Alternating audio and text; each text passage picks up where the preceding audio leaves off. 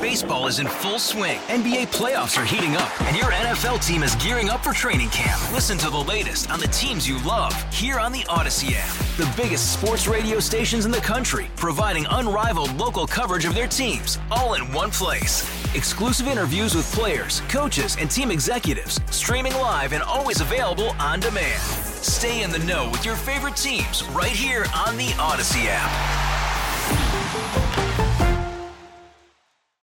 Even if I was a Kansas City Chiefs fan, the best news I heard over the weekend was that two hostages were rescued from Gaza. They were not released. The IDF went in with a plan and they rescued two hostages, a 60 year old man and a 70 year old man who were ripped from their homes by Hamas terrorists on October 7th. And the IDF went in and rescued them. They were being held in Rafah, now the last stronghold of Hamas terrorists, where many Palestinians have been evacuated. And now the IDF, uh, I imagine, is planning to go into Rafah, but also find more hostages. Joining us now is CBS military analyst Jeff McCausland on the John Schuster Coldwell Banker Hotline. Jeff, so glad to have you back on the show. Jordana, great to be with you. Now, President Biden said that uh, Netanyahu, that Prime Minister Netanyahu, should not proceed without a plan into the rest of Gaza. Yet, doesn't this show that he had a that Netanyahu has had a plan because this was a very strategic plan to extract at least two of these hostages? Well, I think I disagree with you slightly, Jordana. Is I would say it was a tactical plan to take care of seizing two hostages. No, by the way, there seems to be some just uh, lack of information on what group actually were holding them. One of the challenges of the hostages is beyond Hamas, who we know has the majority of hostages, there are several other groups in the Gaza Strip that may have taken hostages as well, and we think perhaps these two people were actually being held by another group. So it's a tactical operation that's doing that. The strategic plan is how do you take Rafah and, and not make things worse? And the use of military force, I always like to say, is a means, and it's not an end. And the challenge you got is this war is going on, and it's relatively small in one of the most highly urbanized areas on the planet. You have pressed that population into a smaller and smaller land area. And there are estimates now well over a million people are now crammed into the southern end of the Gaza Strip in and around in and around uh, Rafah. So if you go in there as you've done already with a lot of airstrikes, artillery, tanks, heavy mechanized operations, the humanitarian disaster is going to be just off the charts is going to make what's happened so far look at like it was not very bad. And we know we know 28,000 Palestinians have been killed so far. Number one. Number two, you can say, and this is what the Israelis are saying. Well, we're urging those people to flee. Well, the question is, flee where? they can't go north. That's where the Israeli military forces are coming from. They can't go east into Israel proper. They, they can't go into Egypt because the Egyptians have been steadfast. They don't want a huge population ending up in Egypt, which would never be returning. And the other option is the Mediterranean Sea. So you can tell them to flee, but flee where?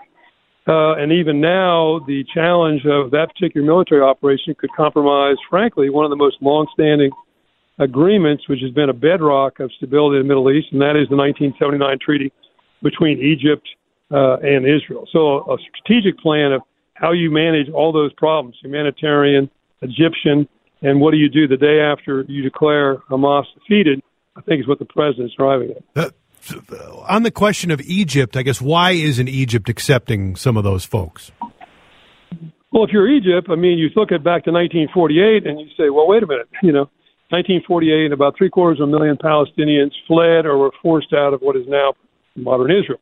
And they were told at the time and uh, the Palestinians actually called this the Nakba or the catastrophe. And they were told, okay, this is a temporary thing and you're going to be allowed to return to your home. That was 75 years ago, 76 years ago, excuse me. Well, that's never happened. So you can tell the Egyptians, well, we're going to move, you know, 2 million Palestinian refugees into Egypt, but it's only temporary. And the Egyptians are going, no, no, we've seen this played before, you know. And if you're Egypt, you also have a problem already. You have on your southern border, you have a large refugee population coming out of Sudan, which is in the midst of a civil war. on your western border, you have refugee population and people fleeing from Libya, which has been in almost constant civil war in some fo- form of unrest for many, many years. And then, of course, in the Sinai, you have a, a, a problem that they've been dealing with, and I've met with Egyptians about that, and that is actually challenges from groups that are affiliated with ISIS. So why would we, Egypt, who are already having our own economic problems, uh, oh, by the way, want to accept 2 million refugees, Palestinians, with a very good possibility that they're never going to be repatriated. They're going to become our problem. Why is there no humanitarian call for them to be displaced to either Jordan or Egypt? You know, we hear a lot that there should be a ceasefire, which of course would give Hamas a victory.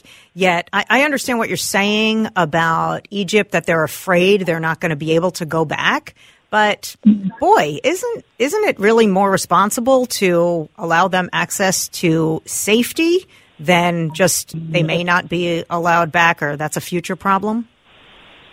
Well, certainly that's an argument you can make. You can also make the argument that we really need to do is provide more humanitarian assistance to them where they are right now, and of course, uh, and allow them perhaps to go back into the the northern portion of the Gaza Strip, where many of them came from as Israel begins this operation potentially to going uh, into Rafah, what they need to do, I would argue, is set up very, very deliberate corridors that would allow that population to move back north where they came from. And have they and not that done sounds a whole lot. Best my knowledge, they have not. Or if they have done it, they've done it in a very limited fashion. That's a huge problem because you got to make sure and differentiate who are actual people returning home from who are Hamas fighters just trying to infiltrate north. And I've watched us do that. Oh, by the way, outside, outside the city of Fallujah in Iraq, where we had about 300,000 people who left that city as we began the attack, and then and then repatriated. And that's a really hard problem. And then number two is you got to make sure you've got the humanitarian assistance going into the Gaza Strip, then writ large, which now is not happening, to sustain that population because more and more the crisis of humanitarian assistance in the Gaza Strip is off the charts very little, very little food, very little potable water, and a high probability of, um, of infectious disease breaking out. And then on top of that, of course, there's this problem with the UN agency that has been long time in the Gaza Strip, because of the affiliation of a number of its members with Hamas, looks like it's going to be disbanded or, or not funded, which may be appropriate. But if you if you don't fund that agency, then what agency provides that kind of assistance? and that's not something you can create overnight. Baseball is in full swing. NBA playoffs are heating up, and your NFL team is gearing up for training camp. Listen to the latest on the teams you love here on the Odyssey app. The biggest sports radio stations in the country, providing unrivaled local coverage of their teams, all in one place. Exclusive interviews with players, coaches, and team executives, streaming live and always available on demand. Stay in the know with your favorite teams right here on the Odyssey app. And you make an excellent point that members of UNRWA are affiliated with Hamas. Uh, we're also learning, like that, and and I think that was sh- shocking, at least to uh, many people who are watching this. Not to me, as somebody who's uh, been aware of UNRWA, UNRWA sure. for a long time. But explain why it is so hard. You mentioned it's diff- it's hard to differentiate from innocent civilians from Hamas terrorists if Israel wants them to go back north. You know, the innocent civilians uh, to go back north. Right. Why is it so hard to discern who's a terrorist and who's not? Well, because you know, basically, we're talking in most cases young men. Unless you say it can only be women and children, elderly. We're talking young men, and this was the same problem we had in Fallujah. so a young man tells you he's a refugee, and he's dressed and looks like he's a refugee. He doesn't have any weapons. He has identification that his home is in Gaza or some Khan or somewhere north, which has already been uh, secured by the Israelis. Uh, what do you do with him? And the problem is that for the Hamas, we know full well, based on this extensive tunnel network that they constructed under the Gaza Strip, which may be bigger than the London Metro, oh, by the way, that there may be the possibility of weapons that are stored, hidden in the areas that Israel has secured. That was our problem in in Fallujah, by the way. And he just goes back to his home, but there's a cache of weapons through the tunnel he's aware of where he can go secure his weapons, secure his munitions, and then attack Israeli forces from the rear.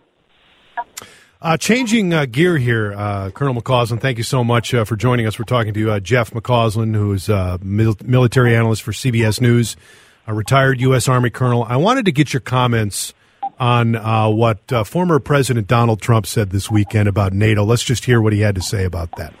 I did the same thing yeah. with NATO. I got them to pay up. NATO was busted until I came along. I said, everybody's going to pay. They said, well, if we don't pay, are you still going to protect us? I said, absolutely not. They couldn't believe the answer. And everybody. What do you What do you make of that? What do you What is your reaction to those comments, which are uh, garnering a lot of criticism? Yeah, I frankly find it first of all irresponsible, and second of all, a shocking lack of understanding by someone who was president of the United States for four years. Why would I say irresponsible? Because since 1949, NATO has been an alliance which has been the bulwark of Western security, and the United States secures enormous value from that in a host of ways, uh, not only in terms of just finances, but in terms of the leadership we get, security for the United States, the promotion of democratic values, the international system created after World War II, which includes alliances like NATO, GATT, GATT, as well as other uh, organizations of the international system. Um, so, on the one hand, I think it's irresponsible for a former president to say that publicly and encourage Mr. Putin who he also at one time called a genius when Putin invaded Ukraine. Second of all, it shows a lack of understanding because this, there's no there's no bills to be paid. There's no bills to be paid. The basic running of NATO, every country pays, if you will, a bill uh, to run NATO as a headquarters and all the things that go on in Brussels. That's all paid for by the members. There's no argument about that. Mr. Trump is alluding to, I guess, is what they pay for their own defense for their own defense. And NATO has guidelines, not laws, but guidelines that every country should spend 2% of their GDP on defense. And he's right, in a way, a significant number of those countries in NATO, for a host of internal economic reasons, have yet to reach that goal. Many have now accelerated it dramatically. Germans, Poles, and others in the aftermath of the invasion of Ukraine. But that's what he's really talking about is them investing in their own self-defense. Now, we could dissolve NATO if we wanted to, and decide it was not useful to the United States. I guess we could do that. Mr. Putin would be tremendously happy, and I'm sure he's very happy about these remarks today. But this might end up with a world in which the Germans, the Swedes, the Finns, the Poles, the Italians, the Spaniards, etc., decide that they all individually need to acquire their own nuclear weapons to deter threats from a larger power like the Russian Federation. It just seems to me that's that's a world that's less useful to American national security. And and on that note, uh, you know, we've got there's a growing uh, appetite for in America of people pulling back on support for Ukraine. We've got Tucker Carlson's interview with Putin saying, "Oh no, you know, the, the, the, it's absurd to think that I, would go any further than Ukraine." Uh, I think I know the answer to this, but how uh, can we trust him uh, on that? Well, no offense, my friend, you've got to be kidding. I mean, yeah. you know, why would you trust Vladimir Putin? Right. This is this is a man who said, "Okay, I, I invaded Georgia in 2008, and I was satisfied with that." Oh, I invaded Ukraine actually in 2014 yeah. and took the Crimea, and took the Donbass, and a significant portion, and started a war then. Oh, I interfered in American elections. Oh, I interfered in Brexit vote. Oh, I've interfered in European elections. Oh, I've ordered the assassination of dissidents and, and, and expatriates from Russia on the soil of Great Britain. Would anybody possibly imagine? And this is a guy, by the way, in 2007 gave a speech at the Munich Security Conference in which he described the world uh, what he called Ruski Mir and the near abroad. That is, Russians living outside of the territorial borders of then the Russian Federation. And his argument at the time was, I need to get all those people back under the borders of the Russian Federation. So he's not trying to recreate the Soviet Union. Now he wants to be the Tsar Peter, yeah. the, Peter the Great. So why would anybody who's living in Poland or living in Ukraine or living in Moldova or living in Estonia or living in Latvia or living in Lithuania or parts of Finland, where there are significant Russian ethnic roots, or Kazakhstan for that matter, uh, believe Mr. Putin when he said, no, that's all I really need, any more than Adolf Hitler saying, all I really need is Czechoslovakia. I mean, why would anybody believe that for a moment? Yet there's many people who do. Which is head scratching to me. Shocking to me. Jeff, thank you. But Jeff, before we let you go, um, we love mining sure. your brain, but we don't know what we don't know. So, on either of these, yes, on either of these topics, is there anything we missed or anything that our listeners need to know uh, today? Well, I mean, I saw Tucker Carlson do his thing, and Mr. Putin gave this. If you listen to that thing, you get this is the problem hiding in plain sight. because he kind of refuted the argument that I'm a threat. If you listen to this sort of two hour, which would kill you, monologue by Putin, which he re- he reviews Russian history Right. back to a, you know a thousand years, 1300s. which Yeah. basically telling you, yeah, that Ukraine never existed, and that kind of tells you. So he's telling you what he believes. The problem hiding in plain sight. It, it's just like if people had read Mein Kampf in the 1920s, 1930s, Mr. Hitler was very clear about what he intended to do. We just didn't believe him, and sadly, that's exactly what's happened here. And you know, uh, Vladimir Lenin, when he was a revolutionary and created the Soviet Union, used to say, you know, there are in, there are in the West useful idiots, and we need to take advantage of. Them. And I think Mr. Carlson might want to read more Lenin. And if, Yes. on that note, uh, Jeff, if Donald Trump is elected in November, I mean, is that a victory for Putin too?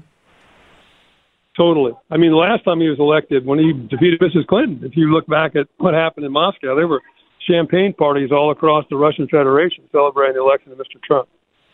I also feel, I know we got to let you go, Jeff, but I also feel like Hamas is the same way. Hamas is telling us that, you know, death to America. After they Yeah. come for Israel, they're coming for the rest of us. I, nobody's listening. Well, they are, but Jordan, you might they threaten that, but I mean, let, let's be candid. the Russians are an existential threat. They have strategic nuclear forces that could, you know, cause us unbelievable harm in almost our existence in an afternoon. Hamas is a problem, but they're certainly never going to be, or, or certainly aren't right now, an existential threat to the United States. They may beat their chest a lot, and that's fine, but they're not an existential threat to the United States. Feel- And their primary objective is to establish a state they can control in the Middle East and destroy Israel. That's their really primary objective. Last question, then I promise we'll let you go, Jeff. I just wanted to this a few ask times. you. Lloyd Austin is back in I'm the in hospital. overtime. Lloyd Austin's back in the hospital. Are you confident he can continue Right. as defense secretary? Obviously, he's dealing Uh, with I- significant health issues, and we hope for the best. But is this a problem?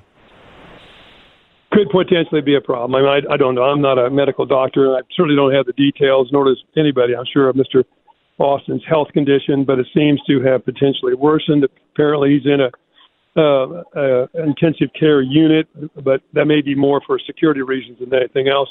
But I'm certainly that's going to be an issue. And and he was supposed to testify, I think, on the 15th of February before the House Armed Service Committee on his unexplained absence or unreported absence, I should say, uh, and questions like that were going to be raised then. But that was pushed back to the 29th. I'm confident, sadly, that we're going to hear voices on Capitol Hill bringing that up more and more. But I, I'd just like to say one thing is, you know, I've met Lloyd a couple of times. I don't know him well. Uh, But this man spent 35 years in uniform, uh, unbelievable sacrifices to the nation, and then took over probably one of the toughest two or three jobs on the planet Earth, and has, has served the nation, I think, well. You may disagree with some of the policies, but you know he he worked as hard as he could for the last now three years, and I'm sure everybody of whatever political stripe listening on this radio wishes uh, Secretary Austin a speedy recovery. Absolutely, Colonel. Absolutely. Colonel, thank you so much for the time. Uh, we appreciate. it. Thanks for going a little extra for yeah, us today. thanks, Colonel. Anytime. Baseball is in full swing. NBA playoffs are heating up, and your NFL team is gearing up for training camp. Listen to the latest on the teams you love here on the Odyssey app. The biggest sports radio stations in the country, providing unrivaled local coverage of their teams, all in one place. Exclusive interviews with players, coaches, and team executives, streaming live and always available on demand. Stay in the know with your favorite teams right here on the Odyssey app.